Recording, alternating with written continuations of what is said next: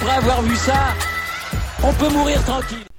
Bonjour à toutes et à tous et bienvenue dans ce podcast pour débriefer ce tirage au sort des huitièmes de finale de Ligue des Champions. Ça y est, la phase finale peut enfin avoir lieu. Alors évidemment, c'est pas tout de suite, mais on a enfin les affiches des huitièmes. On les attendait bah, depuis la fin des phases de poule la semaine dernière. C'était le moment tant attendu, savoir qui allait affronter qui, quel sera l'adversaire du Paris Saint-Germain, notamment dernier club français encore en lice. Euh, voilà, ça fait c'est quand même très très important à déterminer. Est-ce qu'on aura d'autres grosses affiches, d'autres gros duels? Est-ce que Paris aura encore un manque de réussite flagrant au tirage au sort? Eh ben, on a la réponse. La réponse, c'est oui puisque le PSG affrontera le Bayern Munich. Le club bavarois, on se retrouve euh, comme lors de la finale de la Ligue des Champions en 2020, euh, comme lors de euh, leur duel en 2021, remporté par le PSG. Il n'y a pas que des mauvais souvenirs face au club bavarois, mais c'est un immense duel face un, prétendant au titre, c'est en fait un duel face à deux prétendants à la victoire finale. Il y aura un énorme déçu à l'issue de ce huitième, parce que c'est clair que ça fait quand même s'arrêter très très tôt la compétition, euh, les huitièmes de finale, mais bon. C'est la dure loi du tirage au sort. Euh, on est obligé de s'y faire. Euh, on a quand même des très beaux duels potentiels avec l'autre gros choc le remake de la finale de la dernière Ligue des Champions, Liverpool-Real Madrid. Là, pareil, il y aura encore un déçu, mais quel duel ça va être, le Real Madrid, si fort en Ligue des Champions, si performant, qui arrive toujours à se relever de situations que l'on pense impossibles. Euh, le Phoenix un petit peu de la Ligue des Champions, le Real, face à Liverpool qui, bah, coup-ci, ces derniers temps. C'est pas le grand Liverpool, euh, mais c'est quand même le finaliste de l'année dernière. Donc là, dès les huitièmes, encore un gros duel. Ensuite, on a des duels que je, que je qualifierais un petit peu plus de potentiel Ligue Europa. N'en déplaise au Club Bruges et à Benfica c'est pas l'opposition que je vais regarder en premier quand, euh, voilà, quand je pense qu'en face il y aura Liverpool Real ou PSG Bayern. Je vais pas me pencher sur Club Bruges Benfica. Ensuite, on a de l'AC Milan face à Tottenham. Voilà, alors j'ai envie de dire que pour les potentiels quarts de finalistes, on a là des adversaires qui seront potentiellement un petit peu potentiellement appréciables, disons. Euh, voilà, affronter l'AC Milan ou Tottenham, c'est quand même pas les, fureurs euh, du, siècle, quoi. ensuite, on a un duel alléchant entre Dortmund et Chelsea très intéressant entre le club euh, du B4B euh, et, Chelsea.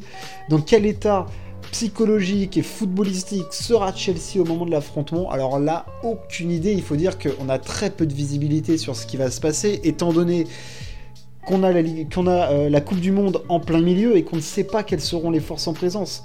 est-ce qu'il y aura des joueurs qui seront déçus, complètement marqués? Est-ce qu'il y en a qui seront euphoriques? Est-ce qu'il y en a qui seront blessés?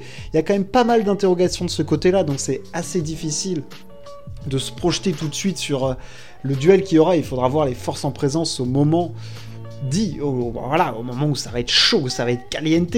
Euh, mais là, pour l'instant, dire euh, voilà Dortmund-Chelsea qui est le favori, j'en ai pas la moindre idée. Sur le papier, un petit peu de Chelsea. Eintracht Francfort face à Naples.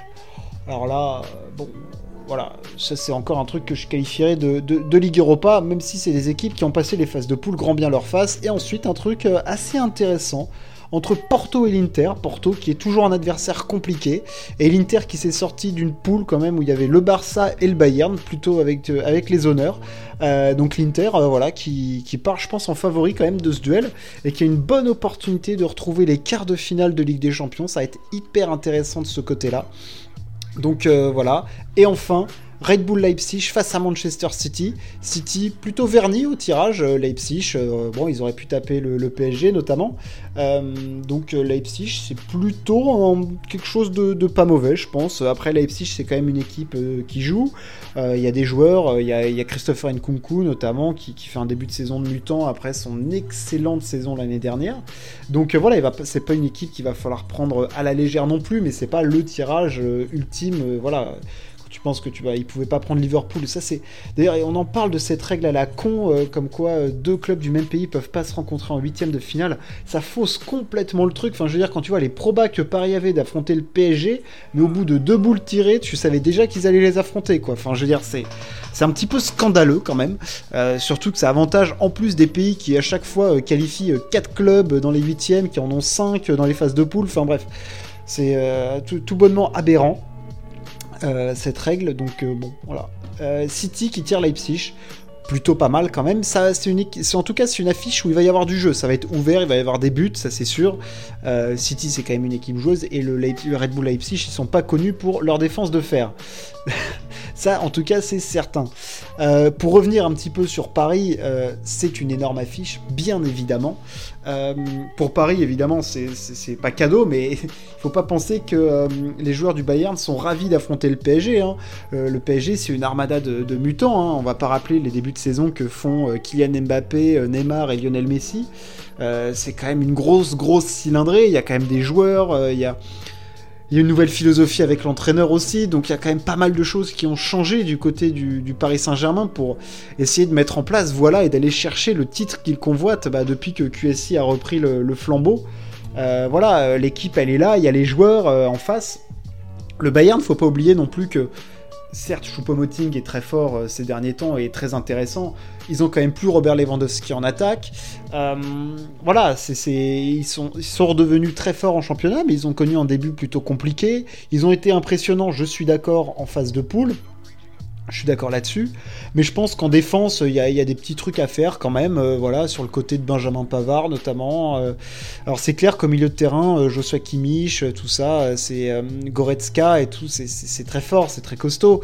Mais je pense qu'il y, a des failles à exploiter. Il va évidemment falloir faire attention à du Sadio Mané, Moussiala voilà, et c'est clair, euh, du Goretzka, Kimmich, Moussiala, tout ça, Niabri, Mané, en attaque, c'est très impressionnant, mais je pense qu'en défense, il y a des petites, euh, notamment sur les côtés, il va y avoir des largesses à exploiter, et quand on a quelqu'un comme Kylian Mbappé, et on se souvient du mal que Mbappé avait fait au Bayern Munich en contre, en 2021, je me dis qu'il va y avoir des failles à exploiter quand même. Euh, voilà, ils ont des avions à réaction sur les côtés. Euh, le Bayern, il va falloir que Paris exploite ça. Euh, et puis ils ont quand même des joueurs ultimes devant Neymar, Messi, Mbappé à tout instant. Ça te sort une action. On l'a bien vu en phase de poule. voilà, Paris peut subir, mais à tout instant, sur une non-action, ils t'en font un chef-d'œuvre. Donc voilà, c'est aussi ça la force du PSG. c'est là-dessus qu'ils misent. Il va falloir être fort. Il va falloir être un gros bloc équipe quand même. ça va être une confrontation qu'on a envie de voir. Honnêtement, c'est des matchs qu'on a envie de voir. Alors oui, en huitième de finale, ça fait chier. Mais d'un autre côté, les gros clubs, il faut les battre tôt. Si tu le Bayern, là potentiellement après ça se dégage un peu. Quand tu penses qu'en plus après il y a Liverpool ou le Real qui va dégager, oh bah attends. Voilà, hein, je veux dire, euh, c'est une étape à passer. Euh, je pense que ça peut être un tremplin absolument magnifique pour le PSG. Euh, il y a des joueurs qui vont revenir de la Coupe du Monde avec des ambitions pour la fin de saison, j'en doute pas.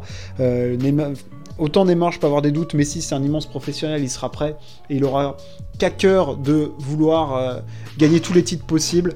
Donc euh, voilà, je me fais pas de, soucis là-dessus. On a donc les affiches de ces huitièmes, ça y est, euh, le PSG pas très verni, certes, mais une immense affiche en perspective.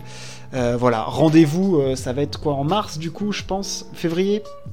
en général, c'est février, fin février. Alors je sais pas si là il décale un petit peu. Euh, voilà, ça va être rendez-vous mi-février. Ça va être immense, ça va être énorme. Et puis vive la Ligue des Champions. Ce podcast est terminé. Merci de m'avoir écouté. N'hésitez pas à partager et à vous abonner. On se retrouve très très vite pour parler sport. Ciao. À plus.